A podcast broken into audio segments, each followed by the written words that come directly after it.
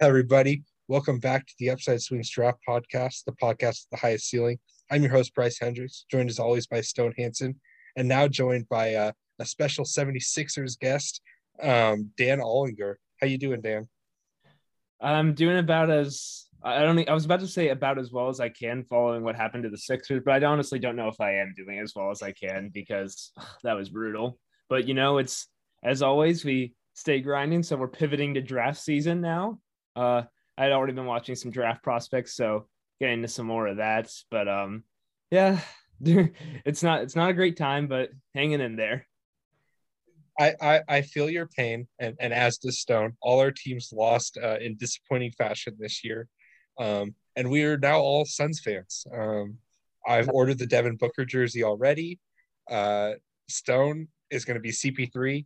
Davis is not here to rub it in our face um, but he he can be our DeAndre Ayton. So we got the whole squad going. Um, and we're here to talk about the 76ers, who uh, are sort of the topic of a, a lot of controversy in in um, NBA sphere, spheres right now, uh, with with the whole Ben Simmons thing, the not taking the layup, and all that sort of thing. Uh, they're also the owners of the 28th and the 50th pick in this draft. So we brought on Dan to sort of just uh, talk us through it, try and give us some uh, inside perspective on the 76ers and where they're going. So, Dan, I'll throw it to you first. Um, aside from a Ben Simmons replacement, what are this team's biggest needs uh, to try and get them to a championship level team? Yeah, well, I mean, inherently, like what Ben Simmons isn't providing is something they need, which is like it's I mean it's the same thing they've always needed is more off the dribble shot creation because it killed them again in the playoffs when like you see Joel Embiid on one leg did all he could and he can he technically creates in the post and inside. He can create shots but you know that's like one form of creation. Usually that kind of creation is best as a secondary option.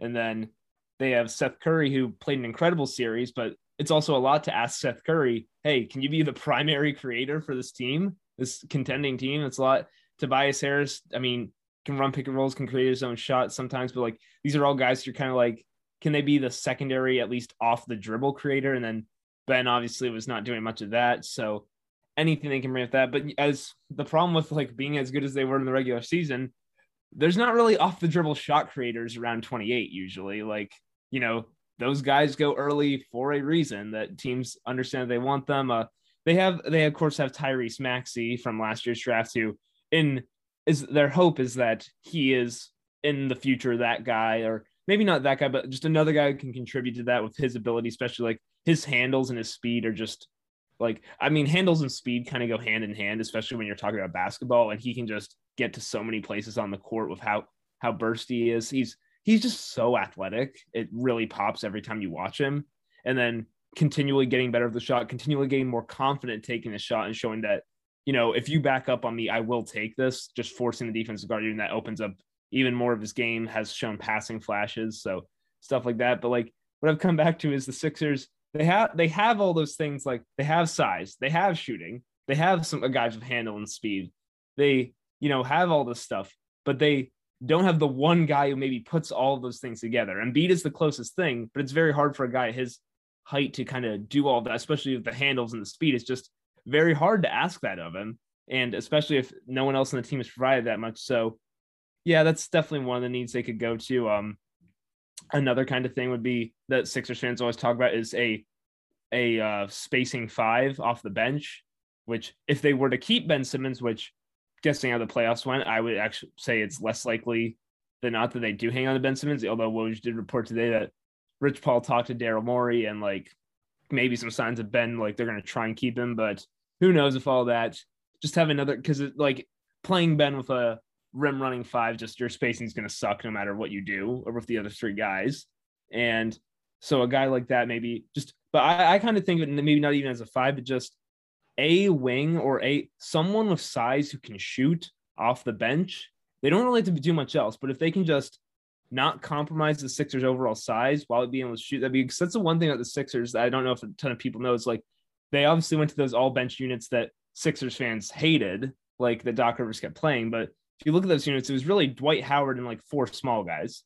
Because like Matisse Thybulle was usually the next biggest one out there at six foot five.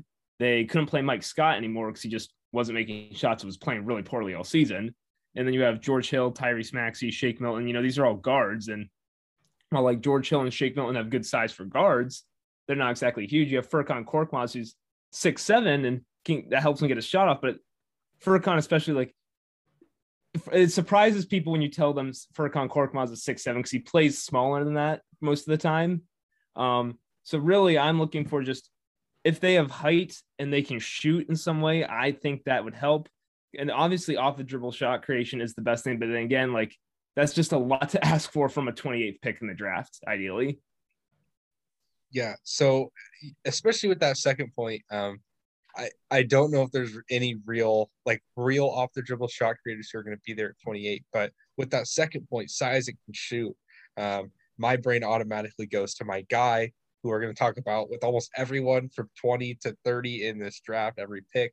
Uh, Trey Murphy the third.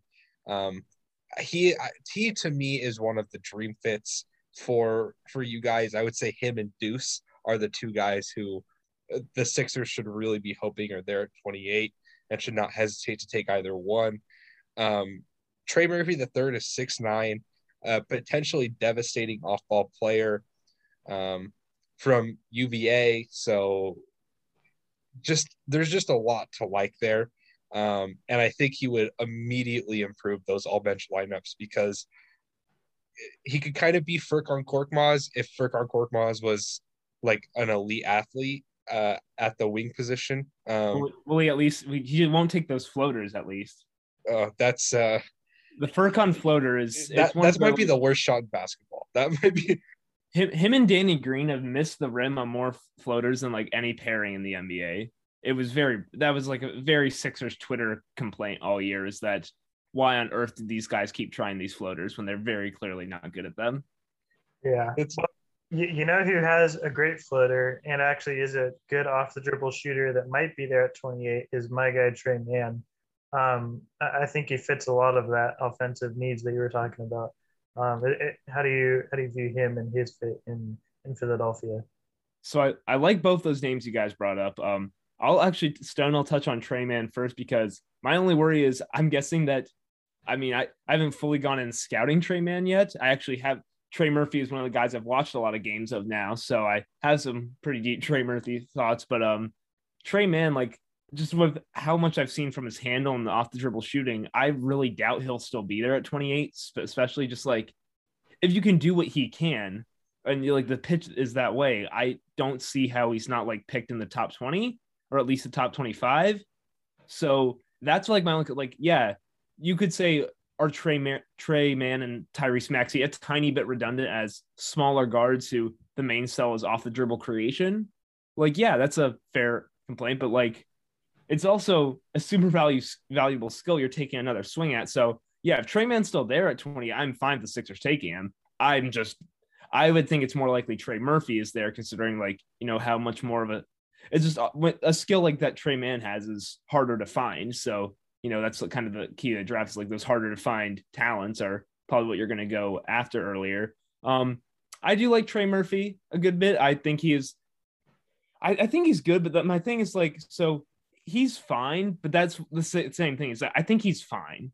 I don't see much shot versatility. It's very much he loves to like back up into his shot, and I actually find it kind of fun because that's kind of how like when I played in high school, I would shoot too, like just not like coming off of screens, but like just backing up into it he has that very set form. It's a very like nice form, very straight line. There's no like complaints about it at all, but it's just very like mechanical. And like I, I don't see much, I don't see much off the dribble equity from him besides like maybe attacking a rampant closeout. And even then, he's not like fantastic at that. He's athletic. Once he gets the rim, he has some like he can finish sometimes, but like I don't think his handle's really there much yet at all, which I would be concerned with that. He, but I'm like, yeah, and I don't think he's big enough to guard fives. And or even like, well, I think he could handle some threes. I don't, I don't think it's like a guarantee. It's like, uh, it's like, yeah, he has size, so he can play some good, solid defense out there. I don't think he'll kill you on defense, and he'll hit open threes, which you know, at six nine, that's enough to get you in the NBA for sure. So there's no complaints about Trey Murphy, but I kind of feel like there's a little bit like it's kind of like set almost what it is. Of course, he can develop some, but I, I like my big takeaway after scouting these guys the last few weeks is that a prospect that with similar a similar selling point to Trey, but one I'm actually higher on and think I would prefer the Sixers. And I'll I would like to ask what you guys think this guy is Kessler Edwards from Pepperdine. I have watched Kessler and I I really like Kessler. I am start I really like him a lot. So just if you guys give me some of your thoughts on him before I keep going because I've been talking a while here. Um yeah, I, am actually really high on Kessler as well. Um I think I have him near around 15 on my board. Um, he's a guy who has, I think, sort of a similar skill set as Trey Murphy in, in, terms of your kind of uh, prototypical three and D type guy. Uh, but with Kessler, I feel like he has a little bit more of um, shot versatility and on ball creation than Trey Murphy possibly. That's uh, a, that's exactly what I'm thinking too. Yeah, I, I think he. I mean, not that he does it a whole lot, but I think he does it uh, enough of um, like getting his own shot is, is bigger. There's there's more upside to him getting his own shot, I think, than Trey Murphy um, as as an achievable outcome. I think. Um, that said, I think Trey Murphy still fits really well what the Sixers are trying to do. Um, so it's not by any means a bad pick, I would say. Uh, but I, I, do like what Kessler brings in terms of being able to create his own shot. It's probably not quite the defender Trey Murphy is either in terms of um, uh, even perimeter defense. I think uh, Kessler is a better team defender than he is on ball guy. Um, but I, I actually do really like that fit as well. Uh, and I actually did like a mock draft recently with some other draft Twitter people, and that was who I picked for for Philly at 28 um, because I, I do like that. Good man. yeah, I I get what you're saying about Murphy. Um, I I will say that I think he has more potential as a movement shooter, um, just because of the athleticism and he has really quick hips. Um, I kind of played as a movement shooter in high school, so it's something I always look for in in movement shooting prospects is their hips, because if you can, even if they haven't shown that yet on offense, if you can quickly swivel your hips around like like a handoff or um, off a pin down, it's a lot easier to become that sort of movement shooter than if you have like tight hips or or really slow hips. Like that's my worry with Corey Kispert, who will not be where the Sixers are picking. Um, but like his hips are so stiff, I don't think he'll ever be able to come off handoffs like that.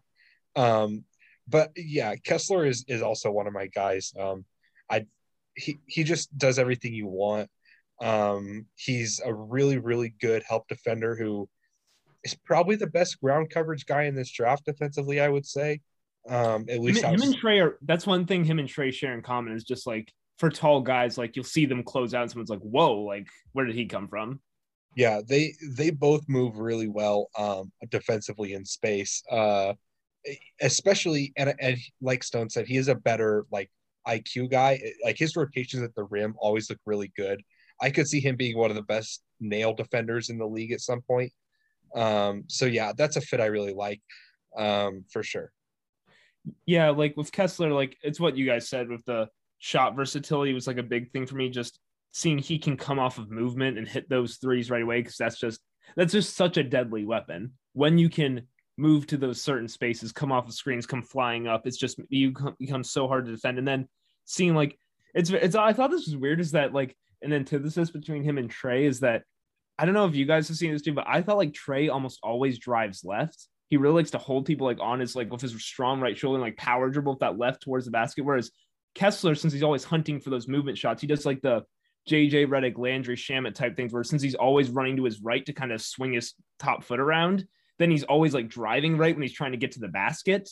He often drives the right hand. If he's going left, he's usually hunting for a pull up, which I I don't know if he's not like a great pull up shooter yet, but it's clear like there's something there. Like it's something you can go for. And then probably my biggest thing too of Kessler is like I just like some of this like he does some things off ball when he moves to get open for those threes that I really like, which is such a big part of being that great shooter is like understanding where to get the space. Like half of Danny Green's whole success in the NBA is that he knows how to make that cut along the baseline to find that corner three. He just kind of like knows how to hunt out that space and being unable to understand that gives you so much like it's just you because you're punishing the defense for their mistakes, which the as much as people like to hate on NBA defense, it's the best defense in basketball in the world. Like that's how what it is.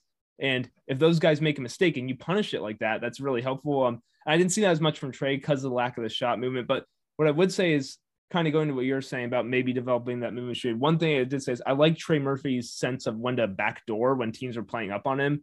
And he, of course, has that great athleticism to finish with like dunks and stuff like that once he gets that burst. So, like, I could see something about like just understanding how spacing works and how to use the threat of your shot to open stuff up like that. I could see how Trey maybe translates that to, you know, moving over to those shots. I, I just think Kessler's like, I just, it's like the thing, it's because um, I don't know how to phrase it right. Like, what is it like one in the bush or one in the hand, something like that? Like, yeah. I th- it's something that I think I've already seen it with Kessler where like, okay, it's, I know he can do this. Whereas I'm not sure about that with Trey, even though he might be able to. And that's kind of the distinguishing factor. Um, and I think I'm not saying anyone who ranks Trey above Kessler is doing it for this reason, but like Trey looks almost very, like we said, the shot. It's like very normal shot. It's like what you would want for a guy like him. He's built in a very like not like aesthetically pleasing way, where it's like Kessler Edwards. I think of like those like quotes in Moneyball, the movie, where like it's like he kind of looks weird. Kessler Edwards, he's got a weird shot for him. His like there's some you can take some screenshots where he's kicking his legs out weird. He kind of falls over weird sometimes he's almost like leaning too far over, a little top every times. And like that's hard for some people to get over that what this guy looks different. Why does he look so different? Like, and I think, yeah, but he's good. He's very clearly good. So I, I would lean Kessler over Trey, but you know, ultimately, if you tell me like, and like you mentioned Tre Mann too, if any three of those guys were the Sixers pick at 28, I would probably come away pretty, pretty like satisfied at least what they did.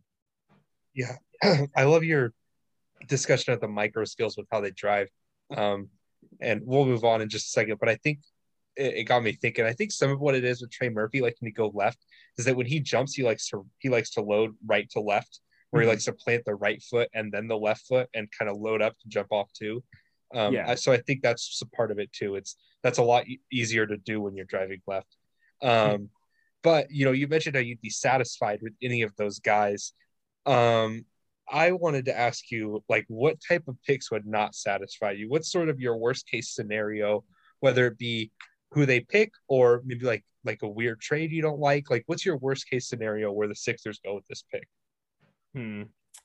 It's hard because when I haven't gone, I, I've like just started trying to go fully in depth in some players that I don't have like, you know, there's some of you guys haven't looked at them enough to know for sure if I would really dislike them. But like in theory. I mean, there's some other guys I like there. Like I wrote about Isaiah Livers once, how I really like him, and I'd be cool if the Sixers take him again. Some size, movement, shooting. Think I think he can play.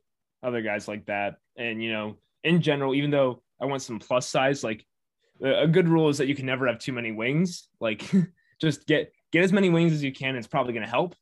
Um, so, so with that said, like for I mean, any Sixers fan could probably tell you this. Any big who can't shoot should just not be on the Sixers board. that that's not going to help them. Um, and then similarly, I don't like. I just have a real tough time with guys who have, lack movement skills, like in a glaring way. Like when I was trying to think, hmm, stretch five, I watch. I've watched some of Matthew Matthew Hurt, like can really shoot the ball. Man, is the defense bad?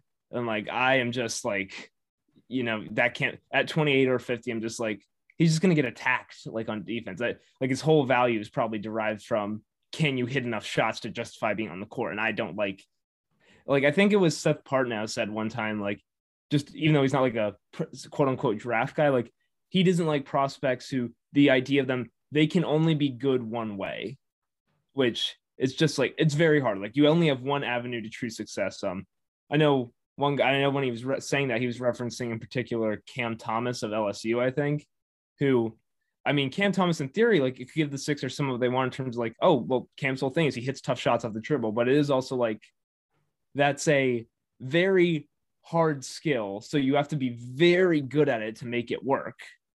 And that's just like, like I mean, you see Jordan Clarkson hits so many tough shots, and like he's still the sixth man on the Jazz. He's still not like start not a starter for a reason. Still took a while to really become this guy in the NBA for a reason. That's a it's just a very really bad in the playoffs. Still really bad in the playoffs. Yeah, so it's just like very, it's just very hard to live that way. Um, maybe you got maybe you guys could give me some names like and try to jog jog me like on who guys who I might because I could probably like I, would have like a sense of most of these guys and who they are and because I've like I've followed enough college basketball and kept up with draft stuff to have like a general sense of them. But like, yeah, just lack of shoot. If you're gonna lack shooting, you really got to be bringing it somewhere else to be drafted by the Sixers, in my opinion. Like a guy wrote down as maybe you could do that is like say Terrence Shannon Jr. falls to 28 somehow. Because I mean he's got some really special gifts, like athletically and can do some stuff with dribble defensively is very intriguing. So like I'd be okay with the Sixers taking him, but like you know that is a gamble because it's just hard. We've seen enough of this team. Like you, can we create shots off the dribble for them? So like yeah, are there any guys that stick out to you like as not Sixers fits? Um, um go ahead, Stone. Uh, I was gonna say, well, two guys for me. Um, I'm not entirely sure if they'll be here or not. I think there's there's chances that they could be. Uh, one of those being um, Josh Christopher. I think Josh Christopher is. I, I don't want to say because um, I do like Josh Christopher, but I don't think he really fits the Sixers in terms of. Uh, I don't think he's really a perimeter shooter at this point. Um, the Sixers seem to be more as uh, they view themselves more as contenders at this point, and I think if you're taking Josh Christopher, he's someone that you probably need to develop over the next couple of years. Um, and I think a lot of what he does just doesn't really fit what the Sixers are sort of looking for. Um, so that that would be one. Another, I think, um, who, who kind of fits that mold uh, would be Greg Brown, um, who is kind of slotted in that sort of range. I, I I'm just worried about Gre- everything I've heard about Greg Brown. Kind of worries me. He's, I mean, obviously talented, but like, yeah, I'm, that's that's not one of pick or pick. I'd want the Sixers to make.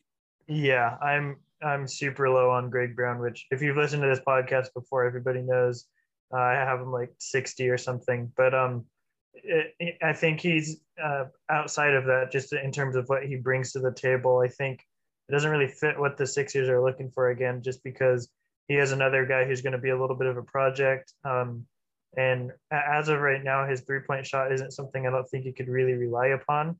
Um, and, he's I'm very much so like a, a, inside the paint type guy. He relies on his athleticism as, as a rebounder uh, and things like that. He just has a skill set that I don't think really matches what the Sixers are looking for. Uh, but but one name we didn't mention to start, which I actually forgot to, um, but I did want to get your take on him, would be uh, Chris Duarte. I'm not sure if you've watched too much of him yet. Uh, he's he's obviously the oldest guy I think in this class, but he brings a lot of I think what the Sixers would be looking for as a three and D tech guy who can actually get his own shot a little bit to a degree. So I wanted to get your thoughts on how you think he fits. One quick question: uh, How what is Chris Duarte's height listed at? Six uh, six. Yeah. Six six. Okay, that's right in the range of like, you know, pretty good. Um, but like, you know, it's like it doesn't have the standard of like Trey Murphy six nine or Kessler, where it's about I think six seven without shoes, probably definitely six eight with shoes. Um, yeah, I mean, everything about Chris Duarte, you know, he's like he's the very he's uh, he's the oldest guy in the, this draft, right? Yeah. Mm-hmm. Yeah.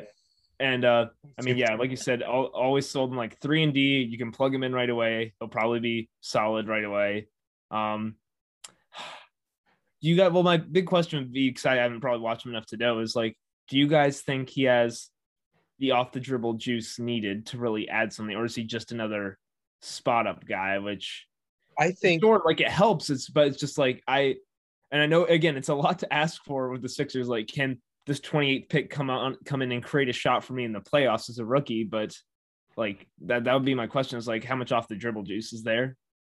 I think there's a little bit more than he tends to be given credit for. Like he's kind of given this three and D label all the time, which is a label I don't love in general. I think it sort of misses the nuances of basketball as a whole. But you know, like like Contav- Kentavious Caldwell Pope like isn't like a great off the dribble shooter, but on a lot of teams that don't have LeBron James and Anthony Davis on it, like he could do that, or like a Dillon Brooks. Like I could see Duarte being to that level. Um, he has a good feel for sort of like deceptive hes- hesitation dribbles that kind of give him an, an inch of space to get a shot off. Um, he's good at using his size. Uh, I, I think there's some off the dribble equity there, not like elite or anything, but I think probably a little bit more than he tends to be given credit for. Hmm. Yeah, I, I mean, from what I can guess, and like especially with the age too, like I would say like again, like those first three guys you mentioned, Kessler, Trey, and Tre Mann, Trey and Tre Mann. But um with all those three, like I would probably prefer them to Duarte, but like given what you guys have said about him, what I know already, I, I would probably be okay with it. Like it's not like the sky is falling um or anything if that's the pick. Um I would say now I'm thinking about it, like trying to think more conceptually about what the Sixers would be, wouldn't work is like similarly to as if you're like six, seven and up, you better be able to shoot, or else I don't think the Sixers can use you. If you're six four to six five and lower or shorter, and you can't, you don't have like, and you're just really not a good passer, like but clearly below average passer, then I'm just worried about how you fit the Sixers because that's a big thing the Sixers need to is just they lack so much passing chops as a team. I mean, Ben Simmons Cam has, but the whole thing is like Ben Simmons is great at finding openings, but he never like is great at, especially in the playoffs, creating those openings, which kind of then limits his passing. And then you know Seth Curry's like actually a pretty good passer, but like similar to Ben, it's like just hard for Seth to create advantages to then unlock some of his passing ability. Tobias is pretty meh. Joel Joel got better, but it's still not great. Um, Danny Green, like Danny Green's like the best post entry passer on the team, but then he also throws lobs that hit the shot clock. So it's really up and down. With, with everything with Danny Green, like none of it makes sense when he's good or when he's bad. Same thing with Matisse, honestly. Matisse Thybulle will like, there was one classic play where he missed a wide open like rim run and then he flared to the corner with the ball in his hands and then threw a backspin post entry that perfectly bounced around the defender denying like to Dwight Howard for a dunk. And it's like, how do you do this? He he alters between like horrible passing ideas and like clear misses to like passing brilliance like randomly. But yeah, my, it's my long-winded say, way of saying like I would appreciate if the guys that are shorter just like can you can you like give me some passing chops basically? And I don't know, are there any like I, I'm guess I think from a Josh Christopher like passing is not a huge strength, is it? Yeah, no, and, and you know Cam Thomas would be pretty yeah. rough there um, like a BJ Boston, which probably not a guy that would be taken uh, at 28 anyways. But like BJ Boston's pretty bad at that. Uh, you know, uh, Stone mentioned Greg Brown, who's bigger but kind of the same thing. Um, a, an underrated sort of not nightmare, but a, a guy who who I think could end up around this area that I don't particularly like here, and this could lead to a disagreement between Stone and I, um, is Jeremiah Robinson Earl. Um, I hmm. think he would be. Yeah, Stone made a face. Yeah, yes, he did. I, I do have I have Jeremiah Robinson Earl top twenty on my board, which is higher than almost anybody. I think uh, like Mavs draft is super high on him. Um, Zach, but, Zach too, who we just had on, Zach Padmore. But before we even talk about Jeremiah Robinson Earl, like just have to distinguish probably the coolest name in the draft by far. JT like, Thor, but yeah. Ah, those they're they're both great names. Like J JRE's nickname is just it just sounds so professional. Jeremiah Robinson Earl. Yeah, it does. Um, and he's a Villanova kid too, which is you know in Philly and the as, whole Mikal Bridges thing that uh, we as, we don't need to bring up, but uh, as Dave DeFore says, just draft Villanova guys; they will work. Yeah, essentially. Um, but but yeah, I'm super high on on Jeremiah Robinson, but I actually do agree with Bryce here, where it's not really the ideal fit in terms of what what the Sixers may be looking for with skill sets. Um, what what JRE brings to the table is being you know possibly the best switch defender in the draft or one of the best, um, and also being sort of kind of just the super high IQ guy offensively. It doesn't really hurt you in any place offensively, um, but it, it, and can maybe become sort of a spot up guy uh, but I think what what you're looking for and what I think the Sixers ultimately need the most is someone with pull up equity, like you were mentioning, uh, who can get their own shot uh, or a three and D type guy. Um, and I mentioned earlier too Tre Mann, and, and you brought up a good point in terms of uh, post entry passes. I think I didn't even think about that because of with uh, uh Embiid on your roster, that's something you are going to have to probably look at with with um, some of these prospects. And I think Tre Mann might be one of the best post entry passers in this class. Um, so that being, and you you also said that he he might not be there at 28, and I agree with you. Um, I mean, some of these guys have such broad draft ranges where it's really difficult at this point to say where they might go. But um, is there any uh, scenario where you think trading up for a specific guy you might like, uh, or even down or, or out of this draft makes any sense for you guys? Yeah, so I try to think about trades. Um, you're not not usually think of anything big when you have 28 and 50. Um, I could definitely honestly see them doing something to move 50 just because it's it's Daryl Morey. He likes to make trades. he likes to see what he can tinker with. Um, last they went into draft night last year with their disastrous team. They left with Danny Green, Seth Curry, Isaiah Joe, Tyrese Maxey, and Paul Reed, and a lot of that was through trades. So, you know, like a lot of moving around picks, kind of seeing what they could do with that. So I could definitely see them like, I could definitely see them not being at 50, but making a second round pick, basically. Um, as far as 28 goes, like, uh, you know, when I was feeling down horrendous, like I said, 28 plus Ben Simmons for like, I mean, would the Cavs take 28 plus Ben Simmons plus another first rounder for number three? Um, uh, I, maybe, I don't know. Uh, you know, it would, it would be hilarious if like the Rockets like took Jalen Green or something at two, and then or the Sixers talked themselves into it. You know, we need to go back to size like Evan Mobley, Joel Embiid, Twin Towers. We're going to rule the NBA's paint. Um, uh, now I'm just yeah, like Evan Mobley being a supercharged Ben Simmons would be like a dream. You talk about good post entry passers. He played in that that high low at USC. He's he he, he got that down. No, the and post entry passing, like as far as it goes, like basically, I mean, Danny Green was good at it, and like honestly, you just have to not suck at it. Basically, like just don't be bad at because you know who was like Josh Richardson. I can't tell you the number of times he threw it to like the wrong side of like the post entry, and you had to see like the Sixers faces like glaring like at him because Jay Rich is a great guy. Like also hilarious Twitter follow. Jay Rich is very funny, and it's, probably been a rough two years for him of how the last few trades have worked out. My guy cannot throw passes. Like Jay Rich just he's a bad passer, and so that's like another one. Just like that's basically what I'm asking. Like, can are you just at least not like I'm seeing you eyeing down the post entry pass to Embiid. Am I worried about this pass that's incoming, or am I like, okay, this is probably fine? Like, that's actually one of the reasons to draft somebody like Wieskamp from Iowa, just because they've or why Wise get ah yeah, I always get that messed up, but like because they've had so much practice throwing in, entry passes to um uh why am I blanking? Garza, Garza, Garza, and then although I think it's like wasn't it like McCaffery was the one or was it who's the one? Uh, CJ or was his name CJ Frederick? Am I remember yeah, that right? Yeah.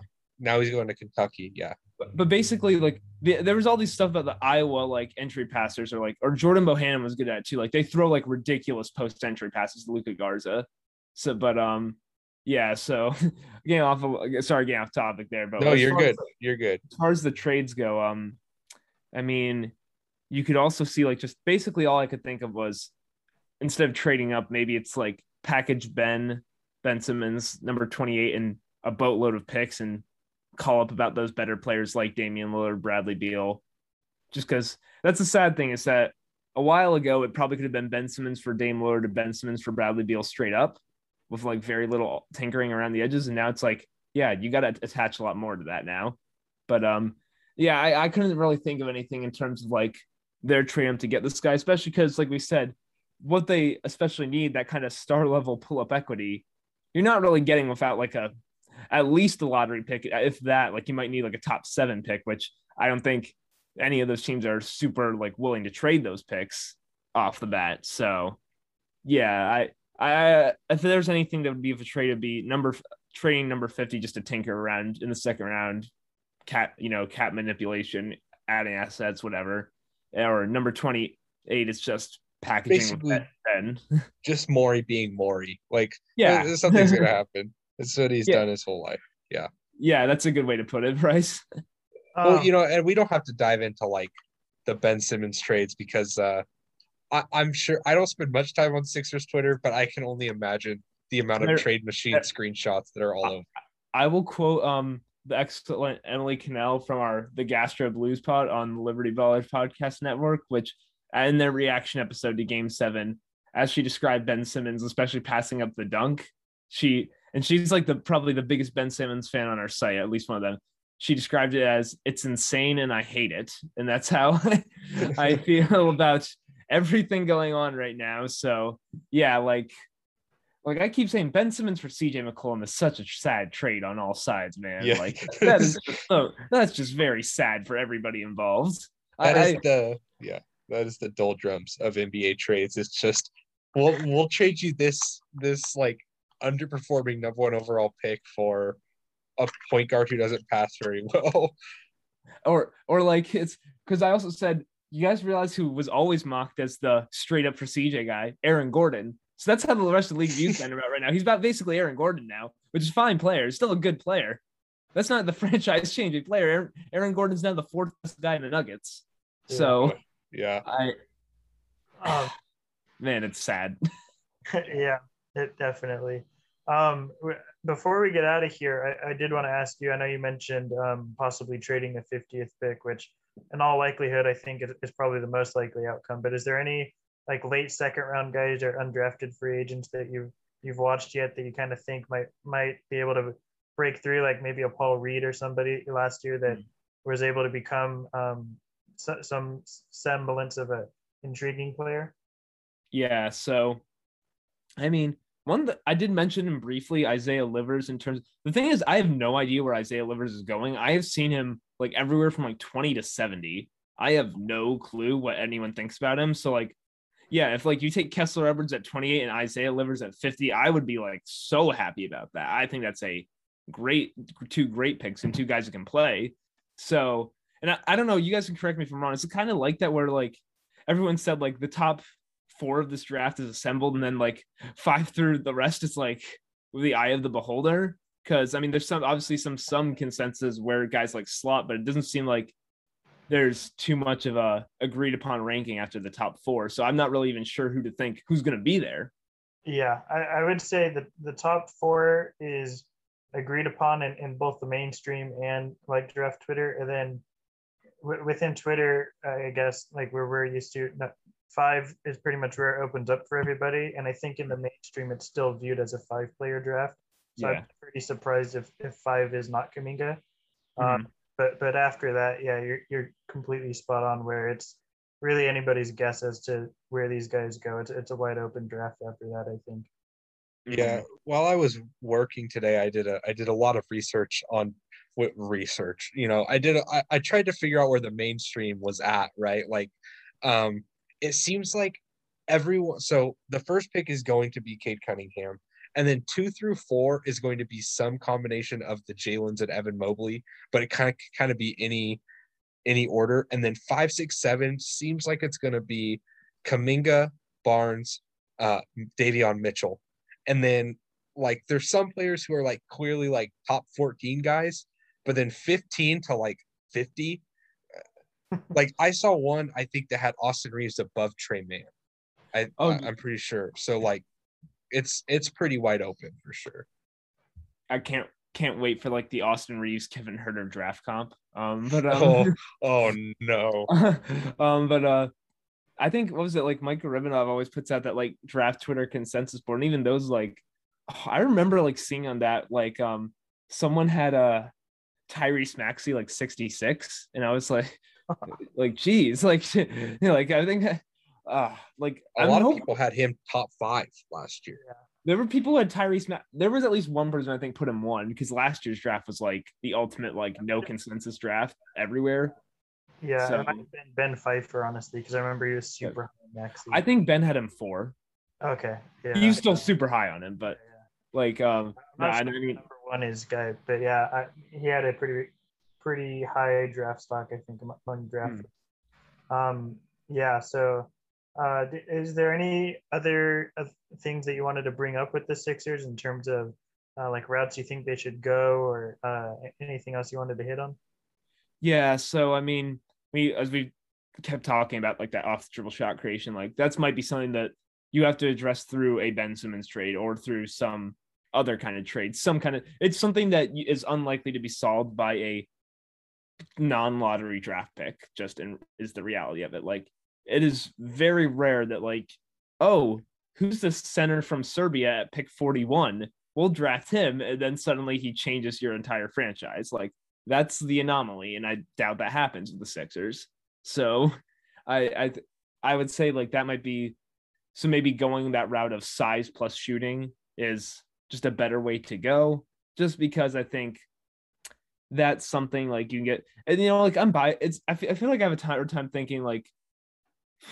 I just like the draft in general. I like the idea of because it's just fun to get new guys on your team, new young guys who you team has developed. I was ecstatic after the last year's draft. Like, I mean, the Sixers came away with three guys: Tyrese Maxey, who's clearly a part of their future. Paul Reed and Isaiah Joe seem like they definitely can be.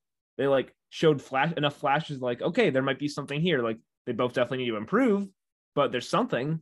And that was kind of a really great draft night. So they kind of get to work off that. And you kind of can get sucked into like, even when a trade or a free agent signing might be the better route to like fixing a problem, because at the end of the day, those are generally proven NBA players you're exchanging or, or like kind of sending to different places. So instead of all betting on guys who are yet to be NBA players, which is just a riskier proposition by like definition, um, that it's kind of like that might be the more sensible move, but it feels more fun to do it through a draft because yeah. also you're not you're not giving anything up as a franchise to go get those guys and they're young guys and you kind of feel like oh there are guys now we took them in it's all that kind of stuff so yeah I, I would say like probably the route to go is just like I, I would like to see them use these picks but I, I will ultimately understand if they have to package them to make a bigger move that is necessary for a team because they I mean they're at the point where it's not just like they can't be the Thunder where it's like just accumulate draft picks and figure and draft all the young guys, figure it out all later. Like, you know, they there's a time, there's a ticking clock with them continually, especially given Embiid's health and age now. I mean, he's not old, but he's not young anymore. Embiid's like 27. So, you know, you kind of have to start doing some stuff. And I'll, I'll understand that they move on from those. But I mean, I there, like I said, there's some guys I really like in this class. I'll try and look through it more. But yeah, I'm just hoping for size and shooting. And uh, after last year's draft, I'm I'm optimistic about the draft that the Sixers at least have a good touch on how to handle it. Yeah. Uh, before we get out of here, I just want to say that uh, I had Isaiah Joe in my lottery last year, so he's my guy. I, I every, everyone was just worried. Everyone liked Isaiah Joe in the Sixers Twitter world, but it was just the worry was that they thought they promised him at 21 when they thought he'd still uh, be available in the 30s. And then they didn't take him. And then they did get him at 36. Because basically, I think it was Mike Levin on the Rice Ricky Sanchez said in like like in June that someone in the or like super early on that someone in the Sixers franchise had told them they promised a guy at 30 in the 30s. But it all worked out. It all worked out. They kept they got Isaiah Joe and like everyone's hoping he's the heir to Robert Covington because of the way he plays. Yeah. He's yeah. I had Paul Reed top 32, so I was I was high on the other guy that they took. B-ball, Paul is beloved by everyone. No no one dislikes B-ball Paul. You can't. You can't. He was easily the most fun player to watch in the G League this year, aside from Kevin Porter Jr. But like that dude had so much energy. It's like watching it was like watching like prime Dwight Howard like play in the G League, like sort of thing. He is so chaotic and he'll try anything. And I mean, the, everyone loved him right away when he tweeted the before his first game, like so excited to get this career started. Gets a DNP and says, "Guess I'm gonna have to get him." Tweets right after the game, like two minutes after the game ends. Guess I'm gonna have to get it out the mud once again, which everyone like loves. Like I think Daryl Morey set it up on his phone that he tweets some di- a gif of some different thing getting out of the mud whenever he subs into a game. Um, like Daryl Morey has some he has some really weird tweets. I, I love Daryl, but he's got some really weird tweets. Um, yeah. and uh, yeah, like uh, no, but I mean, B- Paul Reed, like you said, just he makes everything happen. One thing I love about him too is Paul Reed, like none of the other Sixer centers have done this for so long. He rolls so hard after every screen. Like he is trying to get to the rim as fast as possible, which they have not had since Richaun Holmes. And I mean, I don't know how anyone dislikes Richaun Holmes, so that's another reason to like Paul Reed. Some kind of vibes like that. But yeah, high expectations for this draft, high, high hopes. Yeah, uh, you know, there's there's no one better to bet in than Daryl Morey. I mean, Daryl Morey somehow almost built a team that, I mean, he built a team that with a healthy Chris Paul would have beat like that crazy Warriors team. Uh, so I don't, I don't know. I trust him to to make the most of this offseason.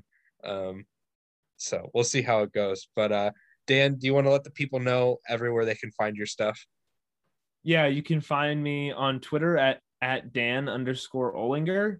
Um, and like I mentioned here, I write and podcast for Liberty Ballers.